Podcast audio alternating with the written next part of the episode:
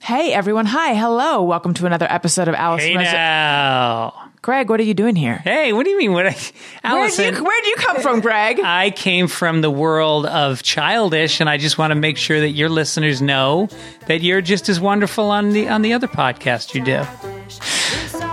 What if they don't have kids? Don't need them. You don't eat them. A lot of our listeners actually tell us they don't have kids. We talk about sex. We and talk about all sorts of dirty stuff, Yeah. but also parenting stuff. Yeah. So Check out Childish. New episodes every Wednesday wherever you listen to podcasts.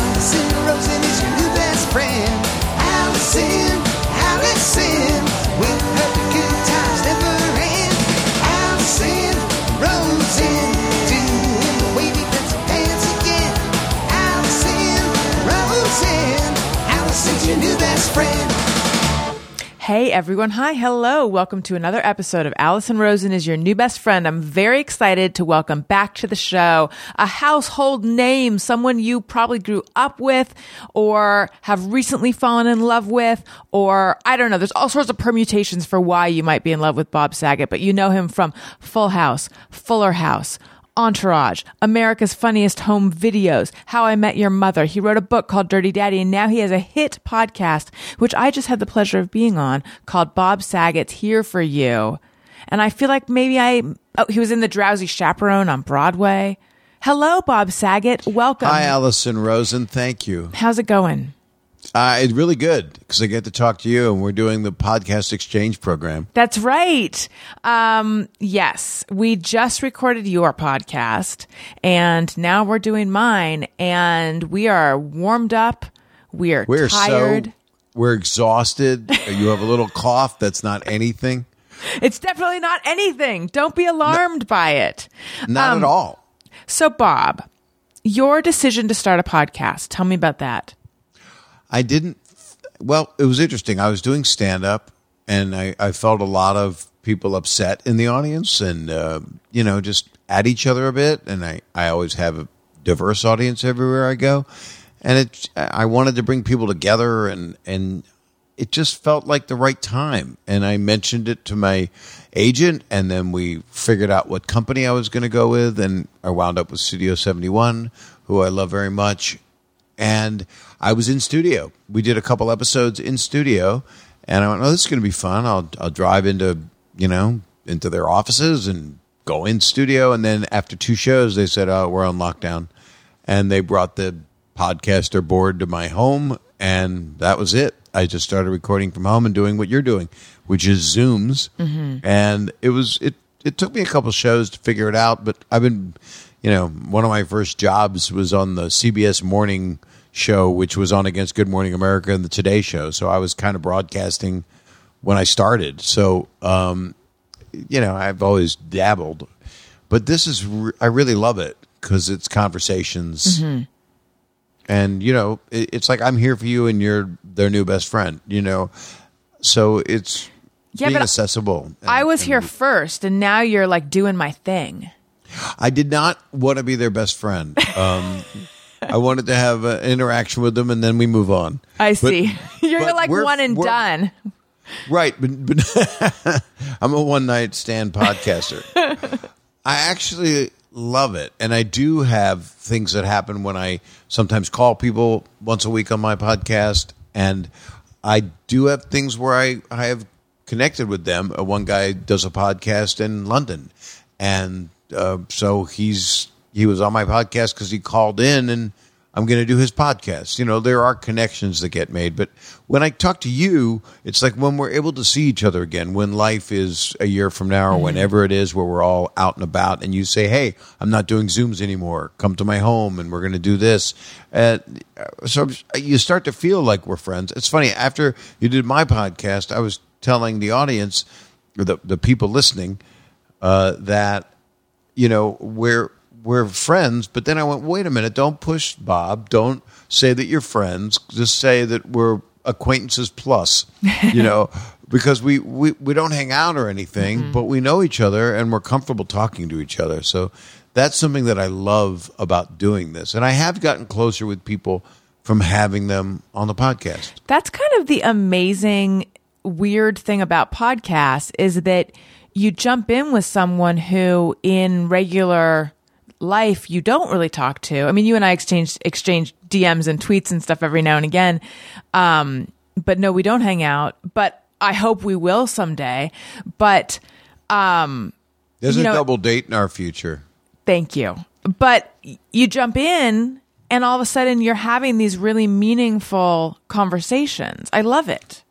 Right. And that's what great, you know, you look at the people that have been the be- best broadcasters. Um, you know, Howard Stern became one of the best interviewers of all time.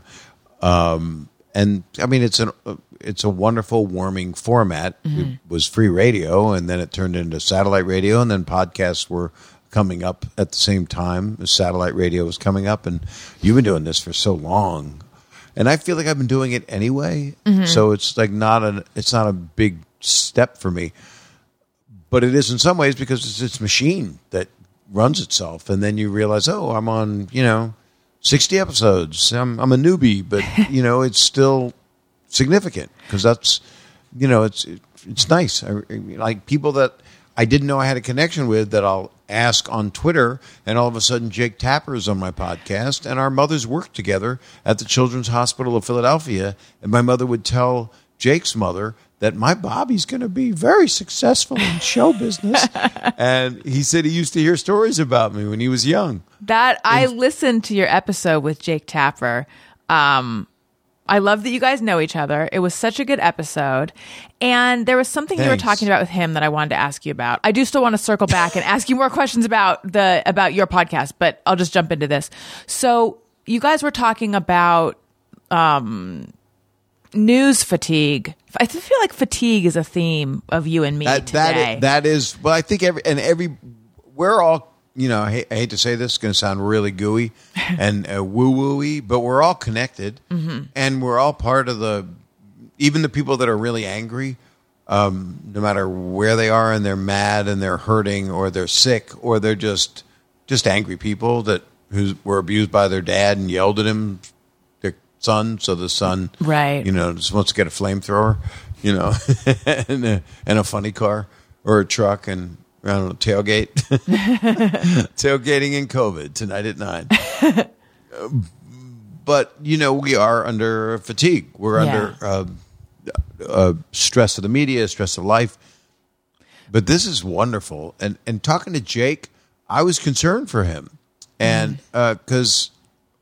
And Lawrence O'Donnell's a friend of mine, um, and I had him on the podcast, and and I'm concerned for him, you know. Uh, and people go, wait a second, these guys are, you know, I mean, I'm even concerned for. Uh, I was watching John Roberts on Fox, and he he had a meltdown. He said, "I'm sick of this," you know. oh yes, I saw that. That was like a What- powerful moment. he wants to give facts and every network has their agenda that you have to follow. And then chris wallace will come out and go but this isn't true. This is what's happening. So you have a journalist that's employed by the big brother and you want to i mean the people that yes there are people that are just giving us uh, propaganda fed messaging. And then there's other people that are really truly journalists. Right. Um, so and- sorry, go ahead. and compassionate. Compassionate about what's going on So you were you and, and Jake were talking about just wanting the truth. If, if someone would just come out and say the truth, and you were saying that you really don't like when people aren't truthful. You really don't like hearing lies. Um, I was lying when I said that. I relate a lot to that though because when I'm getting conflicted messages, I like I feel it in my body. I just I don't always know immediately and I don't usually I don't start with oh that person's lying. Instead I'm just like why do I feel why am I confused? Like I have a very visceral response to bullshit. Um where does it come from in you, do you think? I lied a lot as a kid. Really? And I lied, yeah, I probably lied till I was about 40. Huh. Um, 64. That means I spent a lot of time lying. I mean, I would cover up things that I had done that I'm not happy I did, or I would just omit. By omitting, are you lying? By evading an answer, which we've been watching a lot on the news. Right. You know, don't you're not answering the question, but sometimes people don't have to answer the question. I just had an interview. I was trying to promote my Scleroderma Research Foundation benefit, October eighteenth, um, srfcure.org. But it, but I was promoting it uh, with a well-known uh, newspaper, and they tend to go for the the juicy tabloidy stuff. And they were asking me questions like, I, I don't want that to be in the headline. So then I, because that's not, why are you doing that? I'm, I'm talking about a disease my sister died from, but it doesn't sell anything. What kind know, of stuff were they asking you about, or do you not want to say? I don't want to say because I actually m- the person was kind enough, Okay. and I know the person, the the reporter, uh, the writer. Sorry, um, and um, it was conveyed that if they're going to lead with that or mention it, that certain topic, that I, I please don't run it. You know, I'd rather you not run it. I'm fine with it. I'll talk to you in the future, but I this I'm just not in the mood. Right. I'm just not in the mood to not just get the sincere message out. And so that's it's a righteous indignation, I think, that a lot of us are having.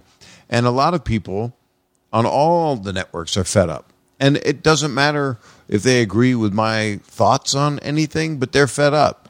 You know, uh, I hate to say the right and the left, but that's how people look at it because it's they're doing it as though you're a passionate Yankee fan and you know the Red Sox, mm-hmm. so they hate each other. When Boston and New York go at it in baseball, sometimes people can be just flat out violent over it.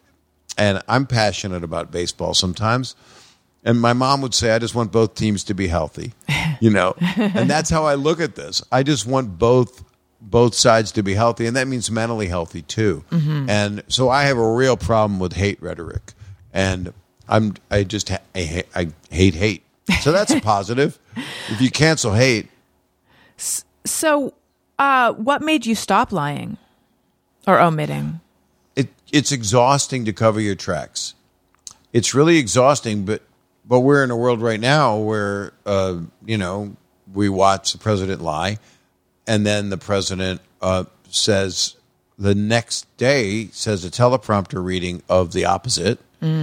Um, not lately, of course, because he's. But maybe now. I don't know what's happening this minute. Everything No. changes every six hours. but I just it's it's bullshit. It's just it's garbage. Yeah. And and his supporters say, well, of course he's going to lie. I mean, they're all lying, and there's truth to that. Yes, both sides are evading answers. You know, uh, but you know, flat out lying when it comes to people's health and the reality of what things are. Not that you know, uh, cortisone, prednisone is the solution. It's a band aid and it's temporary. I'm I'm concerned of, of his health because once that stuff wears off or you can't take it anymore, or if he keeps taking it, it that's really bad for you. So Right. I, I have issues. I, I don't want anybody to die. You know, That's very magnanimous. am I lying? Are you?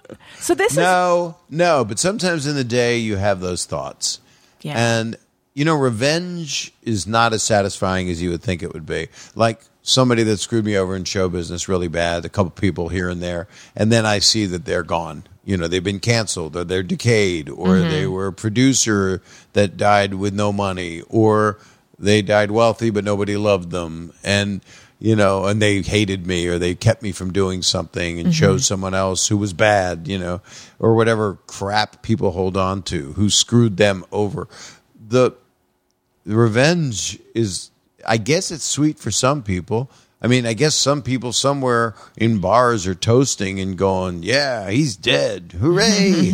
You know i just don't operate that way. I look at it all as a human tragedy and then i want to see people uh, grow and evolve but that's really hard because the human race is very seriously flawed like some people have six fingers i don't know if you know that like cats, yeah cats have six fingers i'm glad they don't have fingers cats right? How many Think cats what they do would have? do. I don't have How many? any. Didn't you have a cat? No, I have a dog. And I remember, Oh. I rem- but I remember you commented on how there was dog fur all over my shirt. Yeah, I needed a Benadryl. I needed Oh, did a you? Benadryl. Yeah. Oh yeah, no, it's just I just have a, a a a dog that sheds. What kind of dog is it? She's a Cavalier King Charles. Oh, that's what I had. Oh really? My my dog Alan. is a picture of him up there. I could tilt over. Is yeah, it, tilt. it- Let's get uh, get your a- tilt on. He was a. Oh, I'm wired. Hold on. Oh. I'm wired for you. Over there is a picture up there. oh yeah. Oh, of a Alan. Cavalier King Charles. My daughter painted that, That's and the beautiful. one above it is my dad. And my dad was shooting grapes out of his nose to make everybody laugh. Uh Uh-huh. huh. And the the grape hit Alan, the King Charles Spaniel. Oh, no. I don't know why I love King Charles Spaniels. They're Maybe really I- sweet. I don't know. Oh, they're the best. He he died at nine years old, sadly, of cancer. So I had to take him for chemo and radiation, and Mm-hmm. it's really a hard thing to do. You make a choice and do that, and he had kind of a quality of life, but it was pretty Mm-hmm. selfish in a way. To I thought we could cure him. You know, there's always that hope. It's so so. Our Wendy, that's our current Cavalier King Charles Spaniel, is our second. We had one before her named Oliver, who we didn't have ki- children at the time. So Oliver was like our baby. I mean, we Yeah, absolutely. our bond with this dog. We are totally bonded with Wendy. We love her. She's our dog. But Oliver was like our son. Sounds like Oliver is is the one, and Wendy's just here to be a placeholder. she's got big just, big paws to fill. yeah. So, What? How old did Oliver live? Well, it's a sad story. He was attacked by another dog. Um, yeah, he only he was one when he died. We lost him as a puppy. What? It was really awful. And This is horrific. yes. Um, and we had so much trouble like I was just so bereft for so long. I went to a I saw a little sign for like a pet loss group, pet loss support group um at the vet. And so I started going to this group and then I brought my husband with me sometimes. Sounds And- like a sitcom. It sounds like I know. It really like a does. Shit, it's a Schitt's Creek kind of thing. It really hmm. is. I mean, there was someone in there who was really sad because he had stepped on his beloved cockatiel. Oh God. oh, I had a cockatiel. I, I knew you were going to go. I knew you were. You did. Yeah. we talked about this. Did we? We did. Mine was Caesar. He lived 14 years. Who was yours? Mine was Allie, and she lived like eight. I can't remember how long she lived. My mother. Wait, did you say killed- fourteen? Yeah. And he sang Hava Nagila. He whistled Hava Nagila and and Hello Dolly because my mother's name was Dolly. Uh huh. And then he would say, "What's the matter, boy? Hello, Bubala." Oh wow. And then one of my sisters hated him and taught him to say "fuck you."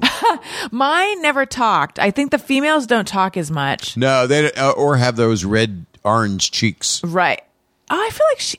But I remember I bought a cassette. It was like it was like hello baby, hello baby, hello baby, and it was like you just You should pl- do uh, voiceovers, animated voiceovers. That's amazing. What is that? Is that a Teletubby? And you were just supposed to play the cassette like in a room with the bird, and it was supposed to teach to talk, which she never did. But anyway, oh, I know what I was going to say. Back to the pet loss support group, and then we can move on to something lighter. The pet loss support group. Everyone in there felt guilt. If if their dog or cat or bird, it was just dogs, cats, and one bird.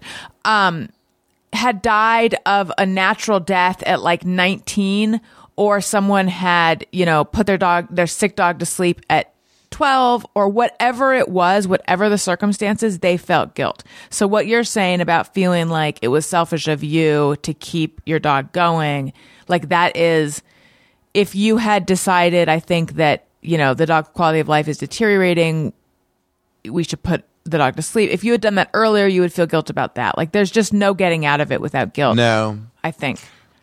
I would like to go to that pet support group and just get a pet as a joke, like bring a hamster. and, you know, or after he passes, just bring him in a shoebox, you know, and just say, sounds like a bit on Jackass or something. It sounds Yeah. mean.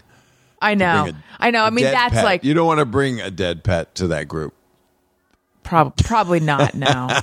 Here's here's my sparrow.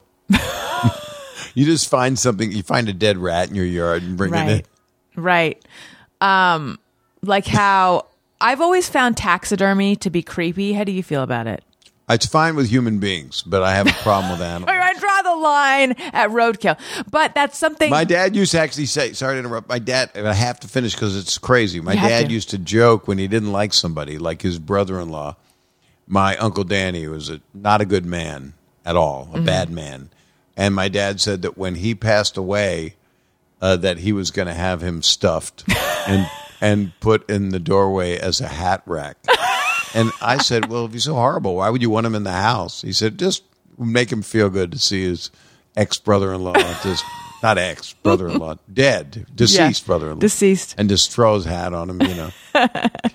and he said he wanted to be stuffed. My dad when he passed away, and I, I didn't do it. I just thought it was wrong. you can't actually do it, right? No, you could probably. No, I don't think you can pay somebody to stuff you, a person. Right. I don't think. But there must be somebody that did it. I mean, it's like mummies. Right. Did I you mean, wa- somebody crazy people must do it. Did you watch The Great on Hulu? It was about Catherine the Great. I want to watch it. Um, I haven't gotten into it. I, I just haven't yet. I've been going through so much. Do you like it? Yeah, we I liked it. We watched it, but there's like a, a stuffed, but in a lucite th- in a in a chamber. There's a stuffed person in that. Wow. Was Yeah. she just Looney Tunes, Catherine? No, no. Her husband is kind of Looney Tunes, but she. I mean, I think this is like a. Fi- it, it's a very fictionalized version, but Ah. she's uh she's whip smart and on it, and, and quite a female icon. And and who plays her? A very known person. Elle Fanning, right. who's Dakota Fanning's sister. Who's she's really good. Yeah, I enjoyed it. So Bob Saget, let's get. Can we go back to the lying for a minute? Anything you want. Okay. So the lying, um, did you have strict parents? Were you trying not to disappoint them? Very much so. My mother was like a lot of parents where didn't want to hear it. You know, if you were going to say that, don't say that, Bobby. But my dad would egg me on with his raunchy sense of humor. But the more she said, don't do it, the more I would do it. So, but she was a good woman. She had a very hard life. She lost four kids all told. Wow. Um, yeah. Um, and so I'm the only one. And so I became, you know, deified to her. So I didn't want to disappoint, but I also, there were times where I really didn't like her because she kept repressing me. Mm-hmm. And we know what that does. That causes rebellion or sadness or mental health issues if you're repressed. But I've been fortunate, you know, and then I've had therapy Right. which helped me. And so I did lie a lot. And then I would lie about other things throughout my life that, that I, but it's just exhausting. You know, you really can't, if you're really a, a moral person at the core, it's very hard to keep up. And all kids lie, and they all, everybody, because who mm-hmm. tells you not to? You know, unless you get into Pinocchio, which is like my favorite Disney film oh, really? because it's based on that. You know, that's that's why it's Spielberg's favorite uh, Disney film. Also, I've read because you know it's it's about one of the biggest things that people do. That is, and we're living it right now. You know, we're living a lot of lies right now, and we all need the truth. You know. Was there a turning? Because you you say that it stopped at age forty. Was there like a turning point? Did something happen? Did you bottom out, etc.? Yeah, I actually could. I had um, like a mini meltdown. You What know, hap- a what happened? Midlife crisis of sorts.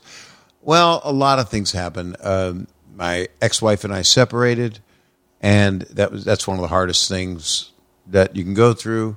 Um, also, uh, the loss of two sisters. Uh, the other twins that my mother had were before I was born, and the hospital had dysentery, so babies died. But I never met them. But the boy had my name, and I was born two years later on the exact same day. Oh my gosh! He was named Wow. Robert. But so it um, was girl boy I- girl boy uh, twins, and they never made it home from the hospital. Oh, that's so awful. a bunch Oh of babies God. died. So it's similar to your um, King Charles Spaniel That's right. Not having a chance to even live.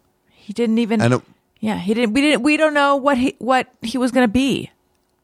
Who he was going to be gonna a love. Their love. Yeah. You know, they really are. Yeah. That's why dogs are. I don't know. Okay, so it's God backwards in English, and then I wonder what dog is in every other language. Is it God backwards in their language? I don't think that happened that no, way. no, because it's perro in in Spanish. Which is like a parrot. So parrots are like God. No, wait, that would be a dog. Is there a bird dog? I don't know. I'm just I'm like I'm like the kid in school that doesn't know any answers. so I I I lied a lot and it got me nowhere. So now I'm the opposite. I I cannot lie. So It's you like said li- that- liar liar. You said that you had like a little melt, a meltdown, a mini meltdown. You and you separated from your wife, which was or Yeah. divorce, which was very tough. Yeah, and it was hard on the kids. That was the hardest part. Yeah. because they were young. They were four, seven, and nine, and um, that's young. And you know, you fi- don't even know who you are. Um, I was married at 26. Oh, wow. So we had a f- we had a 14 year marriage, and uh, she's a great mom, and we are friends. Some people go, "Oh, we're friends." It took a while for it to evolve into a, a true friendship, but we we know each other, and you know, and my wife Kelly is totally cool with it, and Good. um, yeah, I mean, it's like it doesn't happen that often because, and it took a while. It, it you know, it, life is difficult, um, especially relationships when they change. And a lot of people, I think, during this time quarantine, they're like people are breaking up, you know, or they love each other. I know a lot of people getting married right now. Three people Really? in the past week are getting married that I know. That's amazing. I'm really excited about it for them because it meant that they spent so much time together that they liked each other more. Right. Or they just can't have sex with anyone else, so they said, "Oh, let's just lock it down." They're just really loving the one they're with. right. I think quarantine could last twenty years. Want to get married? Um, To whatever extent you want to answer this, what happened with you and your and your ex-wife? I think we just became who we were. I became more of who I was, um, and I, I just changed. And my midlife crisis is like fifty years long, so it's a very huge chunk of my middle life. I got to the point when I first was single. Um, I'd never really been single because we met at 17 years old. Oh, wow. So uh, we she dated another guy for a while, and while she did that, we were still kind of almost boyfriend and girlfriend during that period. And I tried to date a couple people, but nothing really happened. So I got married at 26. Is that the baby crying? Oh, that's that's you can hear that. That is my toddler singing "Let It Go" from Frozen. That's so cool. I'm hoping that the audience isn't hearing it that much. No, it just sounds like a little chirping. Okay. It's yeah. it's cute. he's it's not very it's not- he's he's very into singing "Let It Go." He knows all the words. He knows all the the movements. It's uh, it's very sweet. This is the first time it's happened while I've been recording. Does he sit and watch Frozen? No, not yet. Like not all the way through. He also doesn't really under. He'll say he'll he'll ask like, "What's happening now? What's happening now?" And, and then I realized just how dark. And I thought Frozen was very good, but like, oh, the parents are going away. Okay, the parents died in a you know. Um, I, I didn't love Frozen. I think it's more of a, a girls' movie. I think. Yeah, it it, it has. It's very it's about empowerment of of of of of a of a girl. Right. It's very popular with toddlers of all genders. I don't know why. It is like it's a phenomenon. Like I remember I posted something on Instagram and someone's like, "Oh, he's at the Frozen stage." like it is a phenomenon that toddlers for some reason just love Let It Go. I don't know, it speaks to them. Um so he just wants to watch the Let It Go sequence. He doesn't want the one with words on it. It's on YouTube in both ways. So we watch Let It Go and then he sings it and then he wants to watch it again and he wants to watch it again and again and he sings every time. And it's gotten louder and louder. And my husband apparently just bought him a Let It Go sing along microphone. And I was like, oh, we didn't. We don't need that. we don't need it to be louder. It's already so loud. Oh And God! speaking of noisy things, my husband and I switch back and forth uh, uh, in the morning in terms of who takes care of them in the morning. And I was asleep and I heard a noise and I thought it was my alarm and it was my son playing harmonica. That was a gift we didn't need and I can say that because my husband got it for him. If it was a gift from someone else, I would be like, "Oh, thank you so much for the thoughtful, noisy gift." so he plays What- harmonica. Oh, that's not the instrument to give him. No, what's like a good quiet instrument? Trumpet, Right? yeah, revelry in the morning. Yeah. Uh, quiet instrument. I guess like a little banjo or something, but he'd pull the strings off. I mean, a little, not a banjo, a ukulele or something. Right. He has one of those. That's that's tall. That doesn't wake me up. You don't Um, want a slide slide whistle would be wrong, Yeah. and you don't want a little drum or uh, a cowbell. No. Oh, imagine that. You know, Well, all those Fisher Price toys. When I was a kid, I remember them actually. The ones that had the- all like the gym that has all the stuff, but there's Mm-hmm. musical ones, and you hit different things. And it's like, you know, the farm. yes, the thing where you The- tip it over and it's like. Yeah, and you and things you crank, and it's loud. It's so loud. yeah. But kids like it. I mean, you know, the adults can't just walk around whining. You have to let the kids enjoy. I hear that. You have a baby goat. Hang on, hang on one second, won't you? Okay, you going to beat him?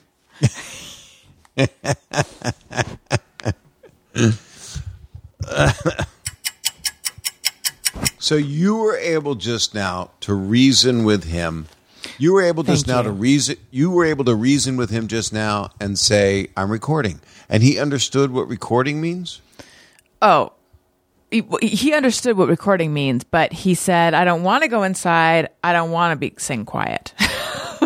so Well, that's we'll, honest. That's, he's, he is honest. So we'll Right. see. We'll see what Li- happens. lying would be okay. I'll be quiet, and then it just gets louder. Yes, I don't think he's quite reached that stage yet. So we'll see what happens. Um, I hope everyone enjoyed that little show that they may or may not have heard. I suspect they probably did. Um, I, I only heard you talking, and I I did hear him retort with something, uh, some kind of sound. yeah. No, I mean the singing before, the noise before. Yeah. Uh, that Um, was not that. That was not that loud. Okay, good. That, that wasn't a problem. Okay, good. So I would leave it all in. I wouldn't cut any of it. I mean, I'm just sitting here looking at my phone. Maybe a slight trim, but I think you should leave and come back. maybe. I like Do to. people not know this is edited? Do they always think? Mm, I think. I mean, it's really not very edited, but stuff Same with, like same that. with mine. I try Yeah. not to edit it. I try not- I right. It's usually me that says something terrible, and then I say, "Please remove that one thing." It's Yes. really horrible. Or I'll be like, ah, shoot, I lost my train of thought. Will you take that out and make it look like I know what I'm saying? Like I'll do that. I'll do stuff like Right. that. Um, I will. I'll flub because I do my ads live, and so I'll flub a line in that. Um, stuff like that. Well, I'll have them take it out. Um, right. So back to your podcast, though. Bob Saget's here for you. So it wasn't something that you decided to do because of the pandemic. You had already decided to do it. Yeah, I started doing it. I started doing it. I, I was looking. I did a um, a demo of it. I think in December Mm-hmm. the of, of 2018. No, sorry, of 2019. What year is this? I Um, know it's so confusing. Before before the uh, the next eclipse, where all the planets align and something weird happens, Right. and and a bus from space hits, you know, the middle of the country.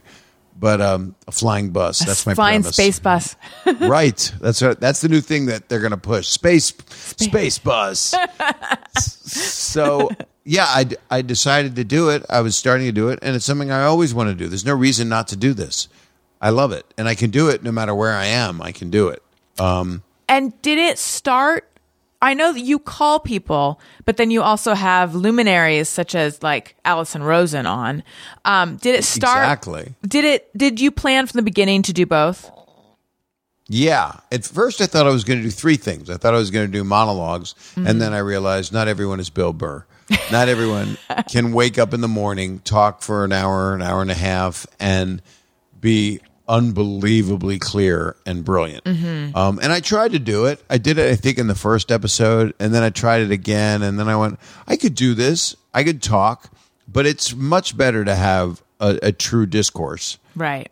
a real conversation. So that's what that's what I love about it is that. So then I started having just wonderful people from all different walks of life, and you know, I had Stamos as my first guest because that's a prerequisite. John Mayer, T- Tiffany Haddish was great because I had um, actually kind of, I guess, tutored I, at the Laugh Factory. I would do comedy camp on Saturdays with kids that were trying to do stand up, and they were from the inner city, and they didn't. Some of them didn't have parents, and Tiffany lived in her car for a little bit. and Yeah. I did comedy camp, and and it was memorable for both of us. I hadn't seen her in years, and when I saw her at Jeff Ross's house one day, I just hugged her for like five minutes because it's look at that, you know, to come out of where she came and she wanted to be Richard Pryor, and she said that, and I said, "Well, do that without the drugs," but um, right.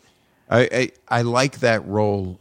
It's funny because I on the sitcom I would bark sometimes at playing the clean freak hugger, mm-hmm. but I do love being a father mm-hmm. a lot, and I don't mind if people look at me as that father figure. I was I saw a TikTok because of course I'm on there because it's so subjectively wrong to be on there just because there's spyware and whatever people say. But mm-hmm. Dr. Phil went on there and said I'm not your father. And so I did a split screen with him because I don't mind you know being people's father, not Right. literally. I don't have a lot of bastards out there, but I mean I don't. I, I people could use a good role model, and mm-hmm. I've learned to be one. So that's I think as I've gotten older, I've kind of grown into accepting that's part of my role as a father and as a person. When I'm at my best, when I'm not a grumbly, annoying complainer, you know. Did you resist it at the beginning? Yeah, yeah, mm-hmm. because I, here I was, a dad on television with a ten year old daughter, and I was thirty. Right. So nobody did the math, you know. So Danny Tanner was 20 years old, and I'm playing the Richie Cunningham part, the squeaky clean guy. Um, and I, if I was doing it now, I played a dad a couple times in different shows uh, because you know you look at me and I'm I'm a dad, you know, or or a, a pretty brash, horrific person, you know, that I've played in other things. There's no middle ground. I don't get it. I'm either a murderer or I've played a murderer on several things. And and you were mentioning Drowsy Chaperone. Have you seen that show? Yes, I when I worked at Time Out New York, I interviewed you for Hot Seat, which was our celebrity Q and A on the back page for Oh Drowsy. Chaperone. hmm Way back when you were in a car heading like up to upstate New York or something, and we talked on the phone. And then I saw I loved Drowsy Chaperone. Drowsy Chaperone's a gift. It's one of the most beautiful plays. Bob Martin is so brilliant. He wrote it. He starred in it. I closed it. I'm a closer. and uh, Kevin McCollum, my friend, produced it. Also Bob Boyett, who produced Full House. So there's no and, and Fuller House. So there's no. It's a small business, you know. And when you have relationships with people that mean something, they're real you know, and you work with people. You, I'm lucky that I get to work with people that we truly have affection for each other. Mm-hmm. Sometimes it doesn't happen, but I don't usually have disingenuous relationships with people I work with. I try to really make it count. And most people, almost everything I've done, I've stayed in contact with. A couple of projects have been so difficult, and the duress was so strong that those are the ones where there's not always a good, you know, mantra around, and those are hard Right. for people. Um, speaking of things that are hard, if you think you may be depressed or you're feeling overwhelmed or anxious, BetterHelp offers licensed online counselors who are trained to listen and to help. You talk with your counselor in a private online environment at your convenience. BetterHelp counselors have expertise in a broad range of areas, including anxiety, grief, depression, LGBT matters, family conflicts, self-esteem, and more. Uh, you can easily schedule secure video or phone sessions with your therapist, plus exchange unlimited messages. Everything you share is confidential. If for any reason you're unhappy with your counselor, you can request a new one at any time at no additional charge. I think that is so significant because uh, during this time, people might be concerned about starting up therapy with a new therapist. Oh, what if it's not the right fit? What if I am I committed, etc. You're not with BetterHelp. They, if you don't like your person, they will find you the right fit. Um, BetterHelp is an affordable option, and our listeners get 10% off your first month with the discount code BESTFRIEND. Get started today at BetterHelp, better, H-E-L-P dot com slash bestfriend. Talk to a therapist online and get help. Is there, are you That's intimidated? wait. Wait, Yes. can I can I address that? Yes, you that's can. so interesting, and it sounds what we need, what we overlook so much. And I've had so many people in my life. One of my sisters, was had a lot of mental health issues, and she died at 34. Um, so it is so not. There's still so much of an onus on mental health, and people don't. They're ashamed, or they're Mm-hmm. stigma. or they don't the stigma, or if they have help, they don't want to stay on their meds, or and people don't even forget meds. They don't even want to go to therapy, mm-hmm. um, and they think it's so. I don't need therapy, and they just talk the ear off of their friends, and they do it with all their friends. And I had an instance where a couple of my friends said, "I can't take this anymore. You need to get somebody." And one of my friends Oh, really? Said, I've got the person for you. And I ended up, well, I had one therapist when I was going through my real traumatic 40s, trying to figure out myself and life and, and divorce, what led up to it, what follows after it. Anybody that's had it, it's really, really hard. Um, and then then I was at that place where uh, you asked me at the very beginning, what happened? You know, what was the meltdown? My biggest meltdown probably was in my 50s. Um, wow, everybody's younger than me right now. I just totally am older than the world. And I was trying, I like to book my own stuff sometimes. Like I have travel, I have people that do things for me, but I was talking to you or off, off the podcast that I like to send the files. I like to Right. do that. I like hands-on stuff because then I know there's no mistakes. And, and of course I have great producers, so there'd be no mistake. There's a leaf blower out there. Can you hear that? A little bit, yeah. It just makes me feel better about my child earlier. Do you want me to close the door? I have a door that I uh, could close. yeah, let's see if that's any better because I, I am. Okay, hold on. it.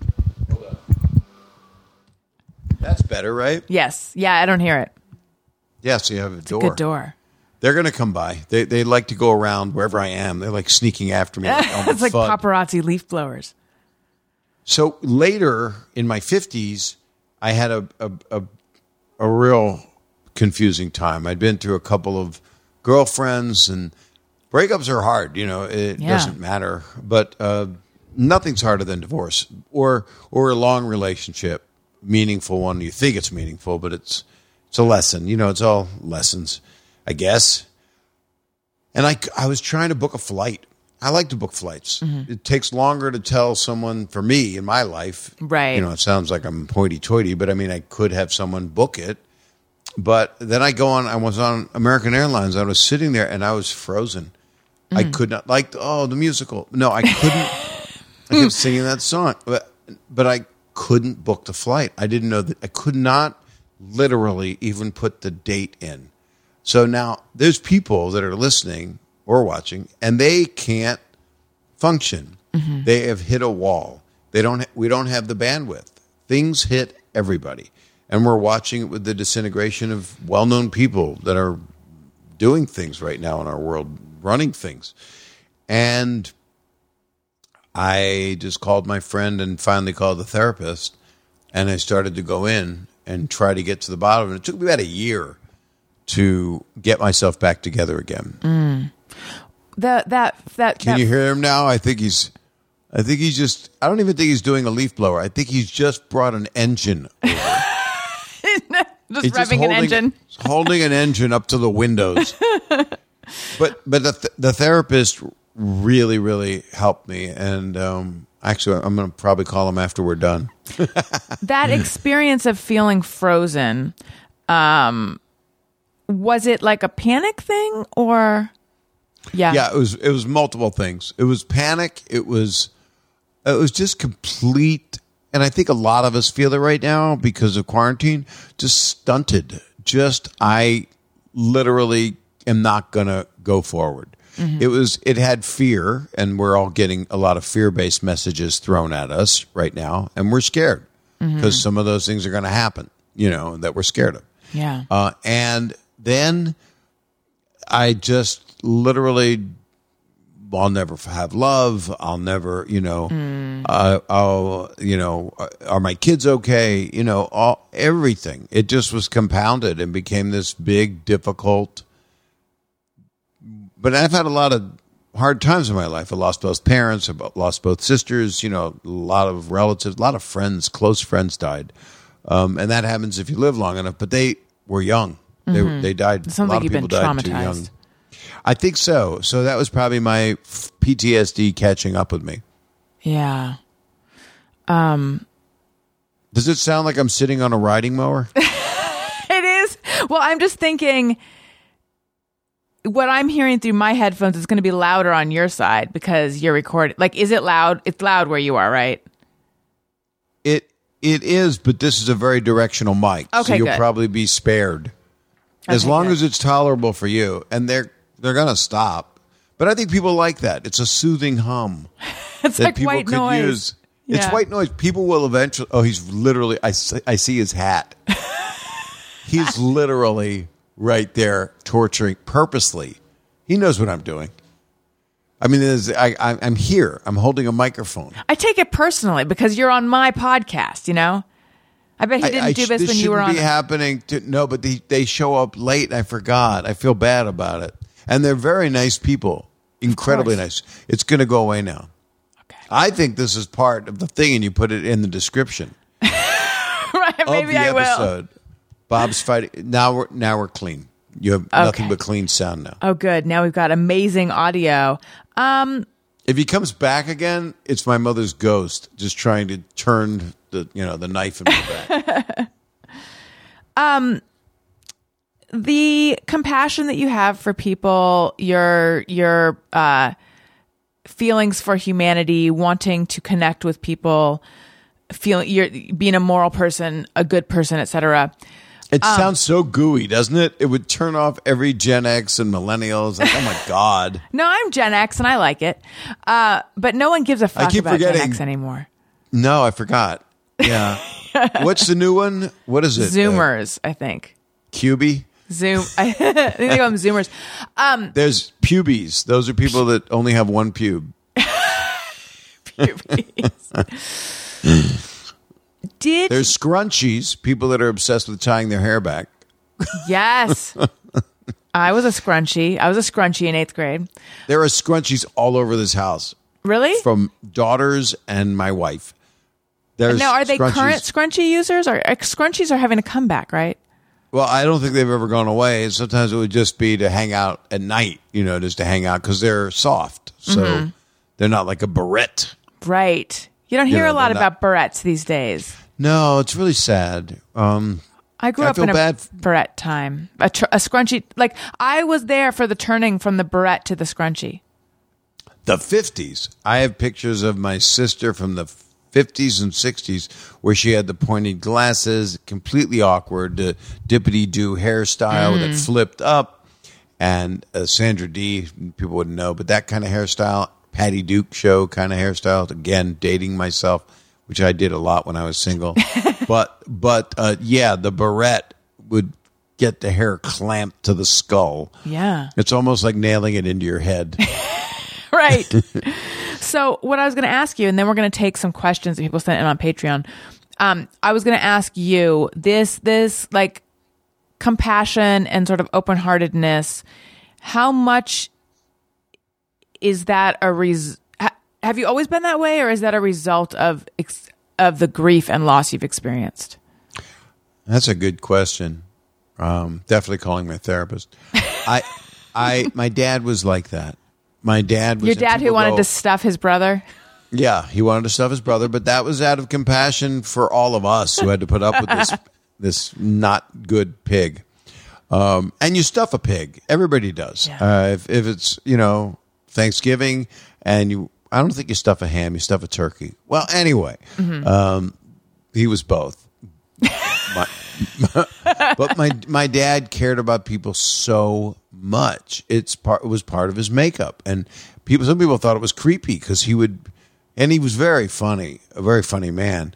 But like my uncle had a heart attack, my great uncle, and he was uh, the other one was not so great, but this one was a great one. And we were at Cedar Sinai. My dad and I were in an elevator, and there was a lady there crying, a stranger. My, we hadn't seen her in the waiting room or anything. We'd been there all day because we loved my great uncle Bill. And and my dad sees this lady crying, and he said, um, "Has anyone?" It's really weird, but I'm going to say this. He said, "Has anyone? Excuse me. Has anyone told you that you look very lovely today?" Oh, and but it's really creepy if you know out of context. But Yes. coming from a man that was in his late seventies, it wasn't creepy because Right. He was trying to the make her older feel they better. get, the less you think they're going to pounce you because what are they going to do? You know, Right. You know, they have a heart attack if they attack.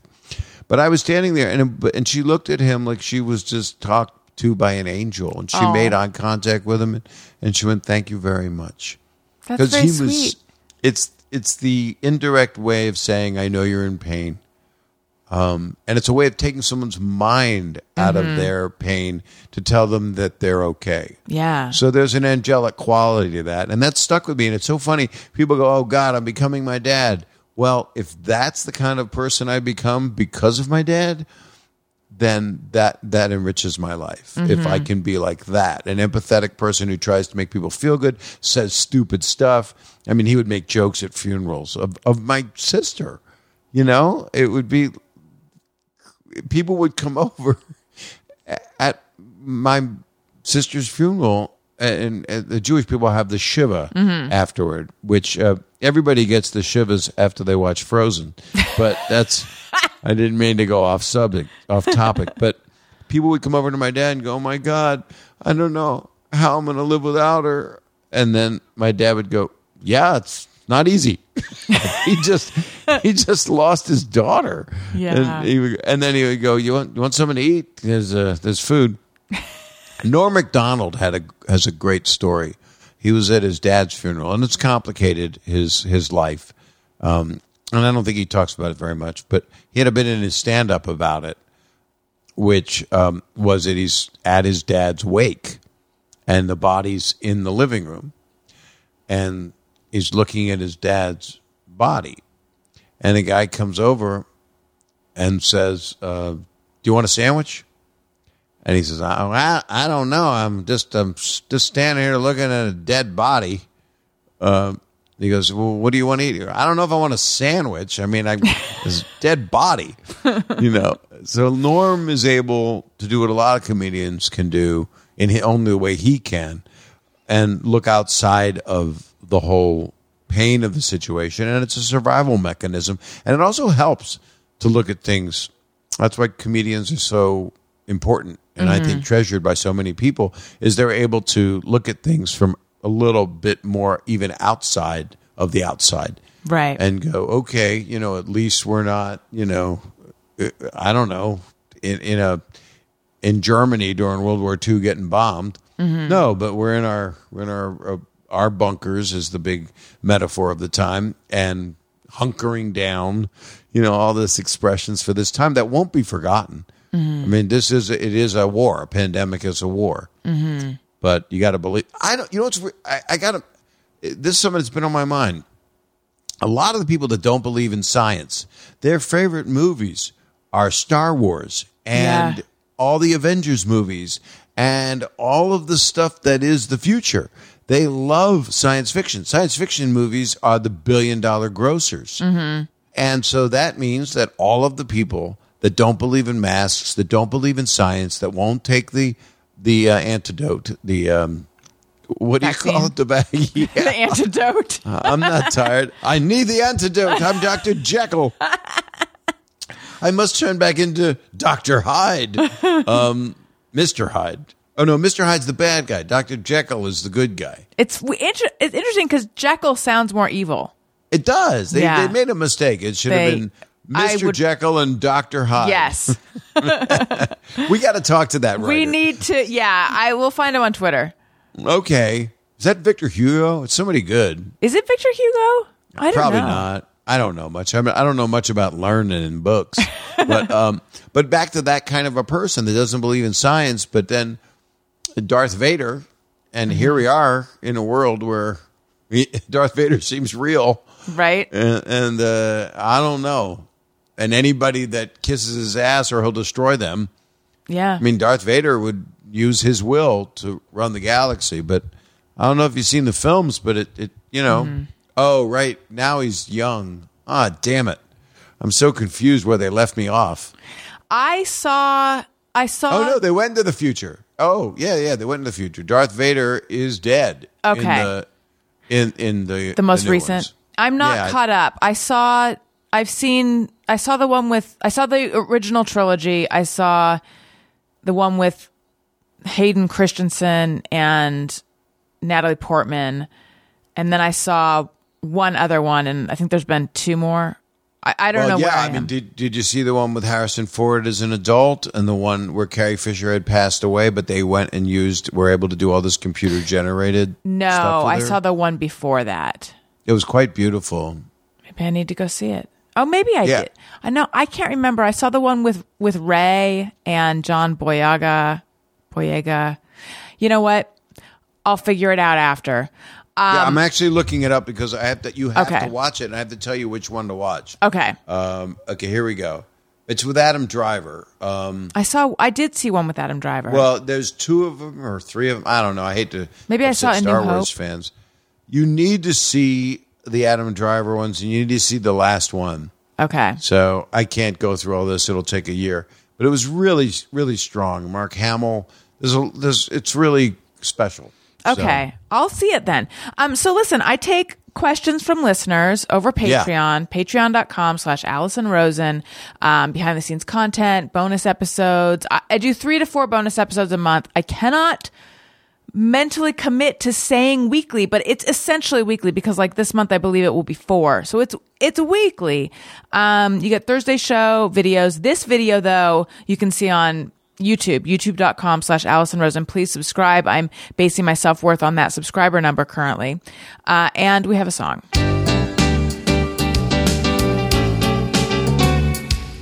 When we ask, they send them in. They're wondering how you have been. So thanks so much for answering these questions from our fans. All right. Lisa Lowry says, question for Bob Saget. Okay, this is going to take some explanation. Do you have any lube friends? A callback to a Thursday episode where you decide the degree of friendship based on how you react to seeing lube out at their house. So I told a story about I saw like a bottle of lube just ha- just sitting on someone's nightstand and I was like I don't think I'm at the like I think they had forgotten to put it away. I was like this What is were you doing in their bedroom? we were friends. That was the question. What were you doing in their bedroom? We were. It was like we were younger when you go over to people's houses way more often and stuff. Okay. So we were Okay. friends, but I still was like my eyes, like ah. Um, but so that was the question. Like, what were you doing in their room? And she's like, oh, so you were friends, but you weren't lube friends.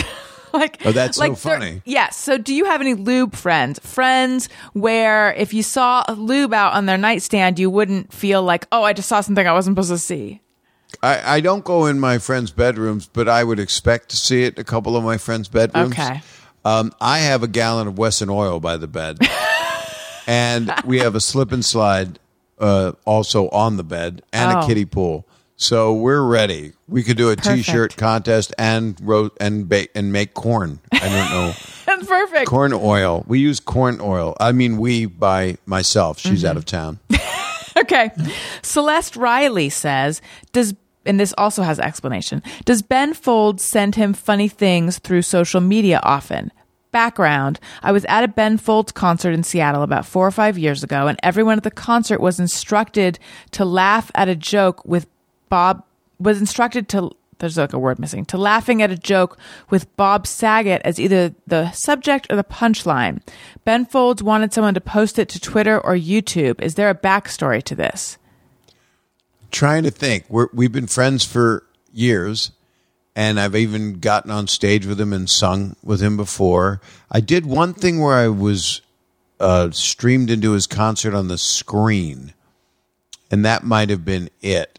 I can't remember what that what the context was, but I know that I've been we've it, it wandered into each other's lives on stage before but I can't remember the pure context of it. But I would say every time I've ever been around him, he has a canister, a belt canister with lube in it.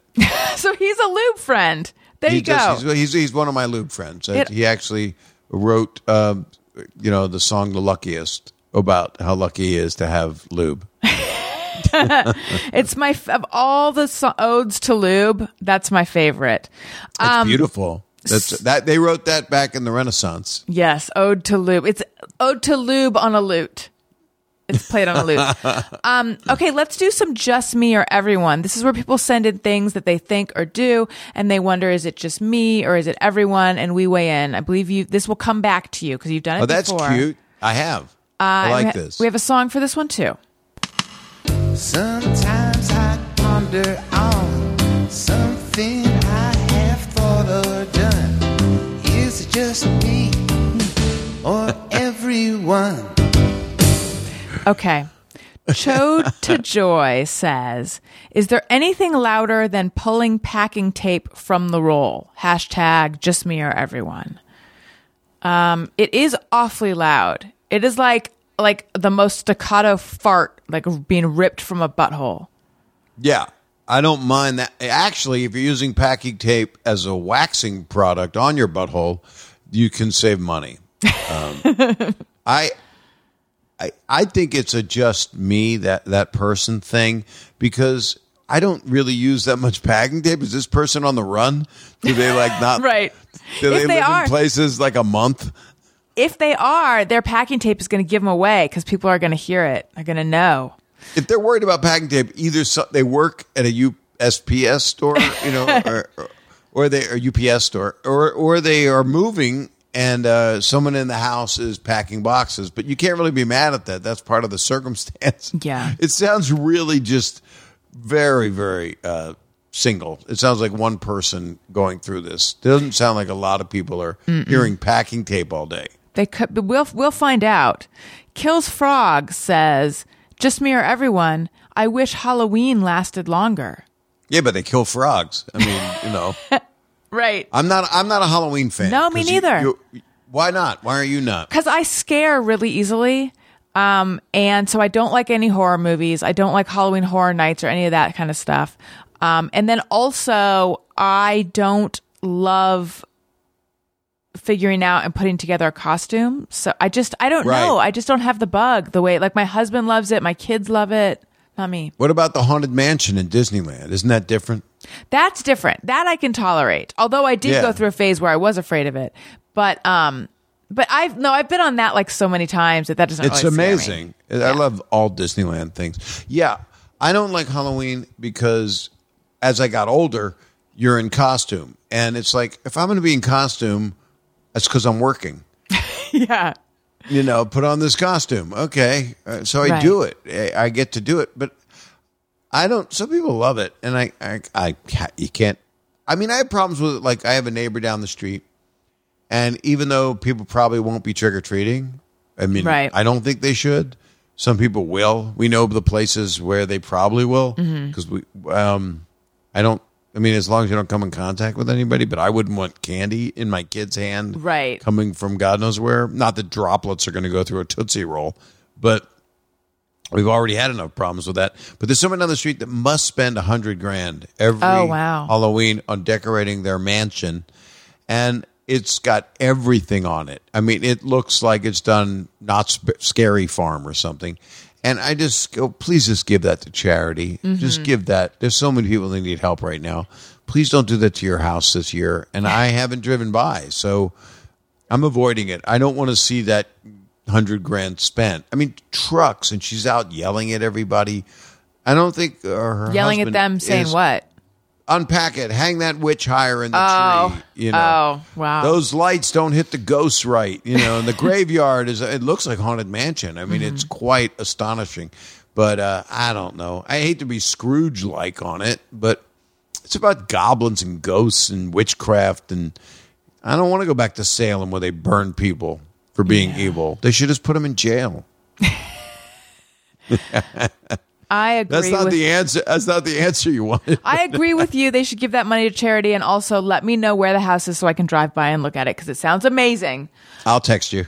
Um, okay. Leela Rolling Stone, just mirror everyone. When eating a hot dog, must apply condiments in a zigzag. When eating a burger, the condiments go in a spiral. No. That's accurate. That's not how I do it. That's how you do it. No, but that's how it's presented, and that's how you know that's how Snapchat does it. Yeah. well, there you go. How But that, that is how you do it uh, artistically. That's how you commonly see it presented in a Yes. place. You know, it's a famous hot dog place or a famous hamburger place. right. Um, I, I thought it was going to be more about how you eat the hot dog. Do you hold it in your hand and then force your head down onto it? Not these or- days. No, no. They just move it right up. The hot dog just shows up in your mouth. You didn't even know how.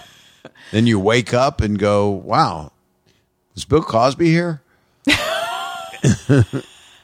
um, Wait, how how would you apply the con- the condiments to your hot dog and Well, I'm hamburger? pretty quick at it. I, I pretty much go in straight lines because I don't want the stuff to be all over the place while I'm Right. eating it. So I try to not put too much on either, and I try to get it to go into the bread. Yes. I was a deli, deli clerk for six years, by the way. I'm pretty proud of it. I didn't know that. Yeah, that's what I've been doing these past six years. no, no, I did it when I was uh, 15 through college. I did it. Did you like it? I, I well, I did it through college, so I didn't have a college life. You know, I, I lived at home and and went to film school and worked in a deli. So obviously, I'm multifaceted. That's right. There And are I'm- a lot I- of people. Go ahead. No, I have nothing to say. There are people though who feel like, um, there are people who feel like their time waiting tables like really gave them, you know, valuable lessons and A stuff. hundred percent. A hundred percent. You know, being one of the best ones is to be a carpenter or something, you know, or or to do I don't know, to work with kids. You know, there's so many things that are so valuable that people do that they're going, Oh, but I really want to do this and I really want to do that. But I I did get valuable experience out of being a deli clerk. I mean, there's comedy involved. I was always on the microphone at the back of the store. I was getting yelled at constantly. I did crazy stuff. I had a lot of problems, but um, it was it, it was you know the people that really do those jobs that really contribute. Like when you find out someone's an actor or an actress, but they're they're teaching or they're a nurse and they they're they're getting through life and supporting themselves with that vocation, but they really want to direct or Right. act. It's like okay, well, this will be invaluable for that life experience. There's nothing like life experience to help you if you want to do the arts. You know what I wanted to ask you? This is uh, unrelated to what we were just talking about. Um, when you were last on my show, which is now, I don't know, a while ago, there was a Right. movie you were working on that was about addiction. Yeah, Whatever happened with that? that movie uh, came out, and oddly enough, it was the company Redbox that has those red boxes. They wanted to become Netflix, and so they paid for it, and they they and we made this movie called Benjamin, and it's really. Uh, it was a very hard movie to make. We had a low budget. We had a 15 day shoot, but I had the best cast in the world who were incredibly patient. It was uh, Rob Corddry, Kevin Pollak, Oh, wow. uh, Mar- Mary Lynn Rajskub, um, uh, my God, Dave Foley, Cheri Oteri, Amazing. Uh, Max Max Burkholder played Benjamin, uh, who was a young kid that we thought was on um, meth, and uh, that was kind of the premise. That's why the movie got an R rating. There's really no language in it. Mm-hmm. I think there's one f bomb, but um, I was directing it and um, acting in it, and I really Did you play the dad? wanted. I did, and I wanted, and it's available right now. You can see it on, um, you know, Apple, iTunes, Hulu. It's in all those places, and um, we it came out in 2019, and it was it was a labor of love, and it took a long time to get it made. It took seven years to get the thing made, to get it financed, and I had a good producer, Nicholas Tabarrok, and I, I love the script. It's by a guy named Joshua Turek, and uh, you know with movies you really want to knock it out of the park but it's really hard. So that one was a labor of love that i'm pr- it's one of my kids you know i'm proud of it. But uh, you know it's not one that is on the tip of your tongue. So obviously it was a movie that some people liked and some people i don't know what they said. And so, some but- people liked and some people were wrong. Yeah, well, you know, everything's an acquired taste. If I had to do over, there's so many things I would do differently. Um, but with a budget like that, and with the favors I was getting from the actors, Rob Corddry just wanted to play the part and wanted to work with me, and I, I think he uh, still feels the same way. He, he's a real, he's a special guy. Mm-hmm. and Mary Lynn is is incredibly talented. Oh, and Peri Gilpin. Peri Gilpin. Uh, Oh, yeah. Played, she she's wonderful. She played my uh, my estranged wife. So to- it was a kind of a comedy with some drama to it, and I, I wish I could do it again, remake it, and use that as a rehearsal with all the same people. I need to go watch this movie. I'm sure it's It's it's cute. Really it's uh. I don't want to say it's cute. That's never a good sign. When anybody ever says, "Oh, it's cute," uh, oh, okay, that's that's what I'm rushing for. But Max Burkholder, you know, is really good in it, and you know, it's one of those things that you're trying to do comedy and drama. So, um, I still want to remake it. I want to remake my own movie next year. maybe you should. no, I got Not other things, but yeah, no, don't. but it's no, don't, Bob. I saw it, but. Um, No, no, no. I just mean don't, don't. No, it's uh, hard. It's hard to act and direct in something, and I had a, such a large role. Also, I think I would have loved to have directed someone else, but um, it wasn't for the lack of trying. It's, it's you know it it's it's hard to get anything made, and then you hope it's really good. That's the hope. And sometimes there's little treasures, you know, that come out. I've I've had a lot of people that just love the movie, so that that's always heartwarming that they got it and they and they really enjoyed it. And it's a quirky, it's a quirky movie. But I'm um, sure I'm gonna love it. Will I think it's cute? I don't know. No, it's actually it's it's got a dark sense of humor to it, and it's it's um. Now you'll let me know. You'll I'll let me you know. You know after you watch all the other shows. You haven't watched Ted Lasso yet, right? On No, but I heard it's really good. it's wonderful. Jason Sudeikis is just it's it's a love letter to strength and cheerleading and helping people believe and believe in magic in a way. Not magic, but believe in positive. It's the power of positive thinking, is what it is. I need to watch Ted Lasso. I need to watch Cobra Kai. Well, I don't know about that. I mean, Oh, really? I, I got well. It started hard for me, and then I started to love it, and Mm-hmm. then I was like, the second season, I'm like, when is this going to get good again? And Oh. then I thought it did. I don't want to. I'm not giving any spoiler alerts. It just it came in waves to me, um, and it's like, I mean, it's it's it's a huge accomplishment. I mean, it came out of nowhere. It Mm-hmm. was not on Netflix. You know, I don't know what it was on. It was on like YouTube. it was a YouTube show, and you know uh, they're wonderful. Um, oh, what's the actor's name that played uh, the head of Cobra Kai? Zabka. Yeah, he's so good. He's so good, and when he doesn't get a show that's focused on him, it's just not. And Ralph Macchio is just he's such a sweetheart, you know. So those those two guys are what you're showing up for, and all all the people work really hard, and there's some really good actors in there. It's just I don't know. It's funny we all turn into critics. in in, qua- in quarantine, everybody is just two TV critics. Well, the thing is, my husband and I, we don't have a lot of TV watching time.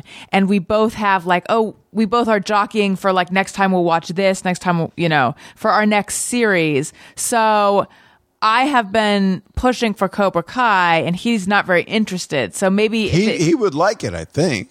I mean, it, did he like Karate Kid? Yeah, but he, what does he want to watch? We need to. We want to catch up on Better Call Saul. Like we fell off with Better Right. Call Saul, so we need to watch yeah, that. I've got I got to get on that. Yeah. the last season of Leftovers we haven't watched. He for years was trying to get us to return to the Americans and we did and we caught we've watched all of the Americans now in quarantine and that was very worthwhile. Have you seen the Americans? no. Oh, it's so do you know you know it, right? Keri No. Russell, Matthew Rhys. It was on FX. Oh, I need to watch that. It came out in 2013. Is it a little like Homeland? Is it that kind of thing? A little. A little bit. Um well, I in fact- wonderful. The guy who played um you have Jenny, I forget his last name. The guy who, did you watch Homeland all the way to the end? Yeah, what happened was I had never seen it. So last year, no, I'm sorry, quarantine. Mm-hmm. Last last year, that's where we're at. Last year, April, um, I uh, my wife did me a treat. She'd seen a couple years of it and watched them over again with me. Oh, that's nice. And we watched all of it, all nine years of it, and we couldn't stop. We I- just watched. I loved it. It's amazing. So the guy who played Yev I can't remember his last name, but the like the the Carrie's Russian friend who's sometimes not her friend. Um, he's Yeah, Costa yeah. Ronin. He's also in The Americans. It's, it, I don't know how much I'd say it's. It, yeah, it's it's not completely dissimilar, but it's really good. It's really good. So yeah, I a lot of recommend people that. have told me. There's a lot. I mean, I just finished watching Euphoria, which is pretty hardcore. oh yeah, we watched the first episode. Did, would you recommend returning to it? I would. I found it a very interesting Mm-hmm. series. I also really liked uh, Brave New World. Oh, I don't even know what that is. That based on the book? Uh, it is. It's a series based on the book, and it's ten episodes, and they do the book, and then uh, they're talking about another season, but that's going to be depend on COVID and all that stuff. But they have to write notes from uh, Huxley, Mm-hmm. uh, and then um, and it's Alden Ehrenreich and um, Demi Moore. It's really Oh. strong. How did really strong. Totally miss that. It's really good. If it's, if you have Apple TV, it's uh, I just loved it. I just really loved it. Have you seen or heard of PEN15? N- oh yeah, I've been watching it. Yes. we're we're four episodes in. It spells penis, you know. Yes. Are you Um, four episodes in the first season or second season? First season. Oh, the I'm- fir- it's so good. We just finished the second season. And is there are there only two seasons right now? Yeah, the second season just came out. I found they're so talented. so good. yeah. I loved the first season. The second season is good. It's a little more um it's heavier, I would say. oh, good. Well, yeah. it started to get heavy in the last one I watched because when you're dealing with what happens to people that age Mm-hmm. and the pain they go through, especially as an outsider nerd played by older people, Right. who have the intelligence to really show you what a younger actor doesn't have the understanding usually, except for Yeah. the few exceptions, to be able to play. I mean, it's not everybody is. Um, oh, Stranger Things, Molly. Um, uh, the the star of Stranger Things, not not Winona Ryder, but the young girl, The one who Everybody- plays Nancy. everybody's favorite gal. Um, I only watched one season, but I think I know who you mean. oh, uh, uh, The sis- Brown. um, oh, you know her. You've seen her on everything. You didn't watch Stranger Things, I watched the first season of Stranger Things. but then you saw it, so you know who I'm talking about. She's um, Oh, oh, oh, Mo- Bobby Millie, Millie, Brown. Millie Bobby Brown. yeah. When I look at a picture of her now, she's she's a woman. Yes. So the show hasn't been on for two years, but it's going to be three years by the time they're able to do it. And she's just a lovely young woman now. So all these kids are going to be like, it's going to be like Nancy Drew and the Hardy Boys. Nobody knows that reference. It's going to be I do. Tom Sawyer. No, nobody knows that reference. It's going to be whatever it is. They're they're they're grown ups. They're growing up. I know. Yeah. Um, Uh, yeah, I love with PEN15 or Penis um, how the two leads are in their 30s, but look convincingly teenage. But all the other kids are played by kids. Yeah, it's really special. And the the um, no, you know what? Since I got my Google out, let me just do it.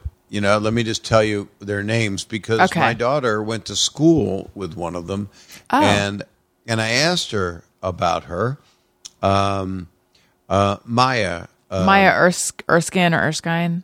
Erskine or Erskine, and um, Anna Konkle is the other uh, adult Mm-hmm. playing a child, a teenager. Sorry, and the kids are good. All the kids They're are so good. good. But Maya went to school with my oldest daughter, and it was so nice. I said, I really like this show. And she said, and you know what, Dad? Maya's one of the good ones. Oh, good. Meaning, meaning what we've watched happen with so many people that all they cared about was getting in showbiz. And once they finally did, they became even more obnoxious than, than they were. And Yeah. I, I think this time is a, it really is a, a time people are in check with who they are as a person, especially Yes. in a business that has no tolerance for this this crap anymore. I mean, everybody's mm-hmm. getting called out in a big way for being rude or being evil or whatever, or how they've treated people. And I have no room for it. I've never had any room for it. But I hate that somebody, oh, a friend of mine, um, I had a, a production designer once that said to me on a thing I was directing, he said, There's an asshole on every movie. I I just hope it's not me. And I've been that guy a couple times, and not You've been the I asshole? know, a couple times in my life, and I, I, I regret it. But sometimes it was because I couldn't. I, I was breaking down because there was so much going on and so much was being done wrong, and so I wanted mm-hmm. to fix it, and so it was my fault half the time. It's real hard. You want to go back and do do overs of behavior and things, and then other times you go, just let it go. Don't have an albatross your whole life. it's tough when it is and i have not been in this situation uh, you know a ton but it's like it's your project or your name is on it. My default i think as as a woman and just as who i am as a woman and when i was younger was always to defer. So you know you know more about this than me da da da. So if you think that i'm gonna let blah blah blah. And the thing even if my gut was saying something else and i'm talking about like on projects. So then a- i would regret that because i would see it and it's like oh man i, sh- I should have spoken up about x y or z.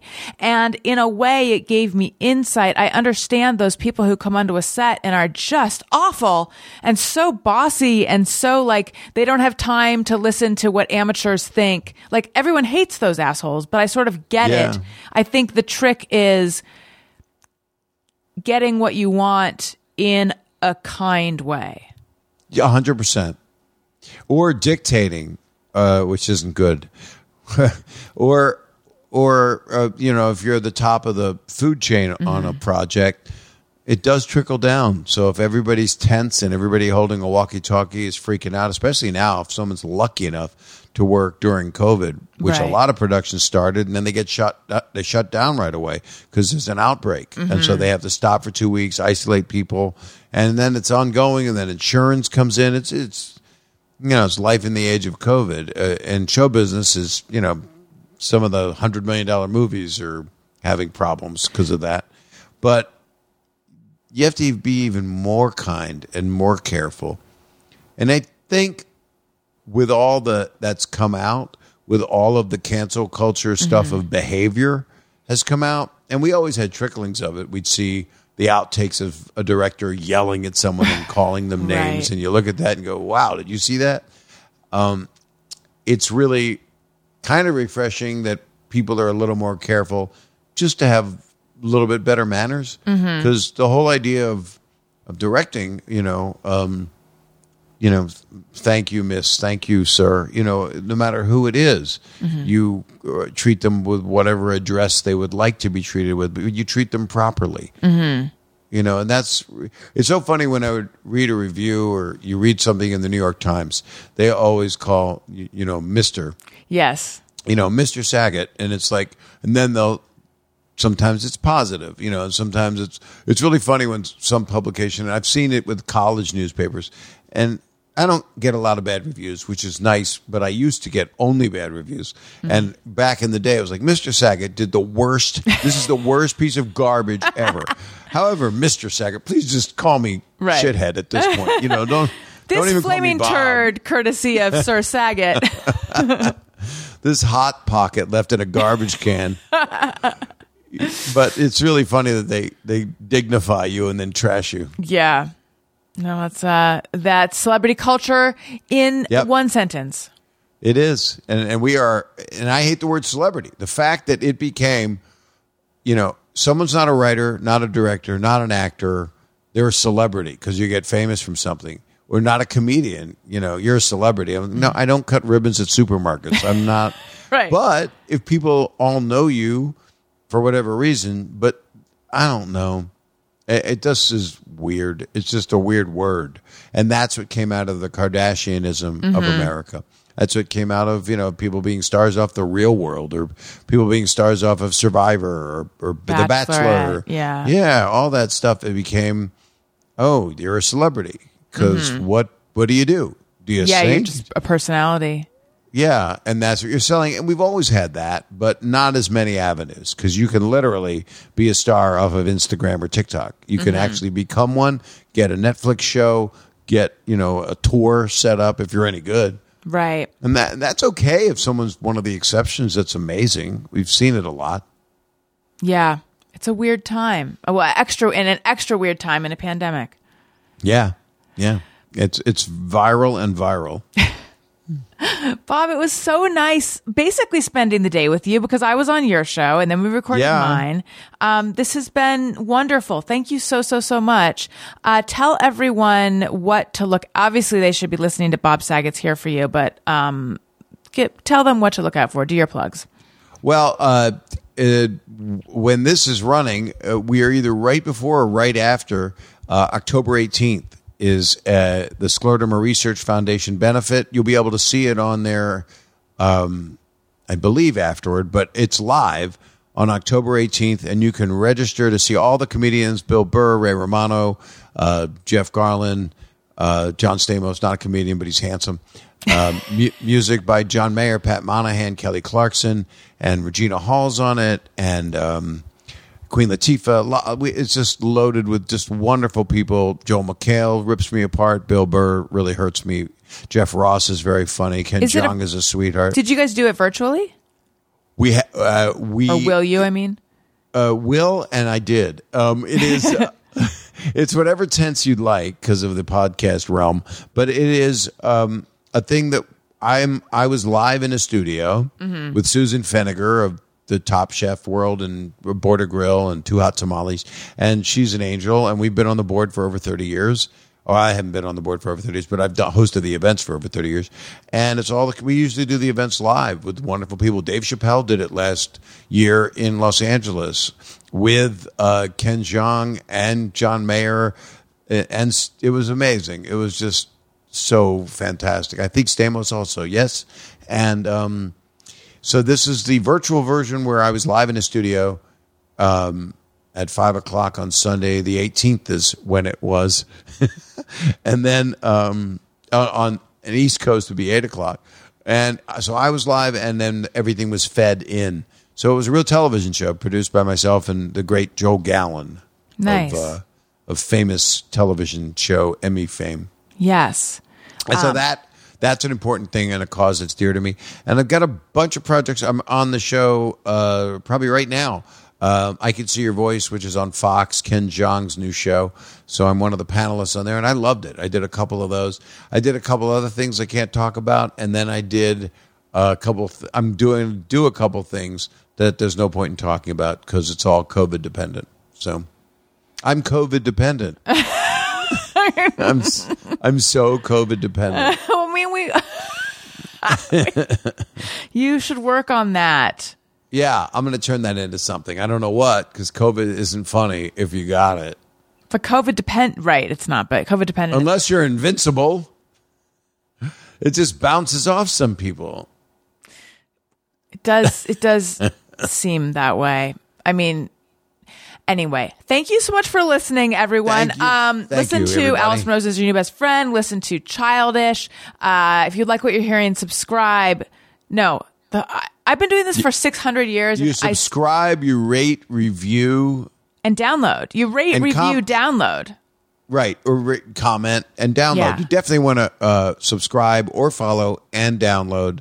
You want to download? It's free because it's where you get your podcasts. download wherever you get your and also watch youtube.com slash alison rosen. I'm on patreon patreon.com slash alison rosen. I'm on cameo. Are you on cameo I am. I am. I do charitable stuff for that, and I'm surprised how many people ask me to do things that are like, "Ah, "That's a commercial. I can't do the commercial, but I can say happy anniversary, Melvin and Millie." Yeah. you know that's always nice. Or success to you guys during quarantine, kind of thing. That's nice. i can You know, also i can also say whatever bob won't do i'll do so come hit me just kidding well, it's really weird when you when they say, "Would you say this?" You start reading the copy, and it's like Chevy trucks are the best truck. You know, it's right like, wait a minute, like they did a real end run around your your rep Right. If you want me to do a Chevy truck ad, there better be one in my driveway. Well, I've been lucky. I have not been asked to uh, do anything questionable. I've just been asked to like, you know, I get someone. so much questionable. I get I get things that are like because of my comedy, it's like rip me a new one, you know, just say this and that we're having a non-mask party. We're going to Oh, God. I'm like, I'm like, "What?" Oh no, I, can't just do that. I just get like my wife has been like super mom lately and she loves your show. Could you tell her congratulations? Or like That's my husband's birthday is coming Right. up. He loves your show. Could you give him a happy birthday message? It's so that easy. makes me so happy, and it's so sweet. yeah. And uh, please don't talk dirty. I get, and then hi. Sarah, I know you're six, but you know, yes, I was Danny Tanner, and then and then they'll be like, you know, hey Jimmy, when you're when you're with the boys on that virtual bachelor party, don't forget to, you know, like, and if, if they posted it, I just go the hell with it. It's what they asked me to do. It's, Yeah. you know, but I don't want everyone seeing them. So there you go. We're both on Cameo. I'm cameo.com slash Alison Rosen, and I'm going to assume you're cameo.com slash Bob Saget. Yes, that would be it. Follow That'd me on it. social media at Alison Rosen. Follow her everywhere. Just follow her. If she leaves the me. house, follow That's her. right. I'm gonna be I'm gonna be heading out pretty soon. I'll see you there. Um, thank you again, Bob. Listeners, you. thank you for listening. I love you. Goodbye. Hey, do you know about the Alison Rosen show? We had a good time, but now we gotta go. Rosen is your new best friend.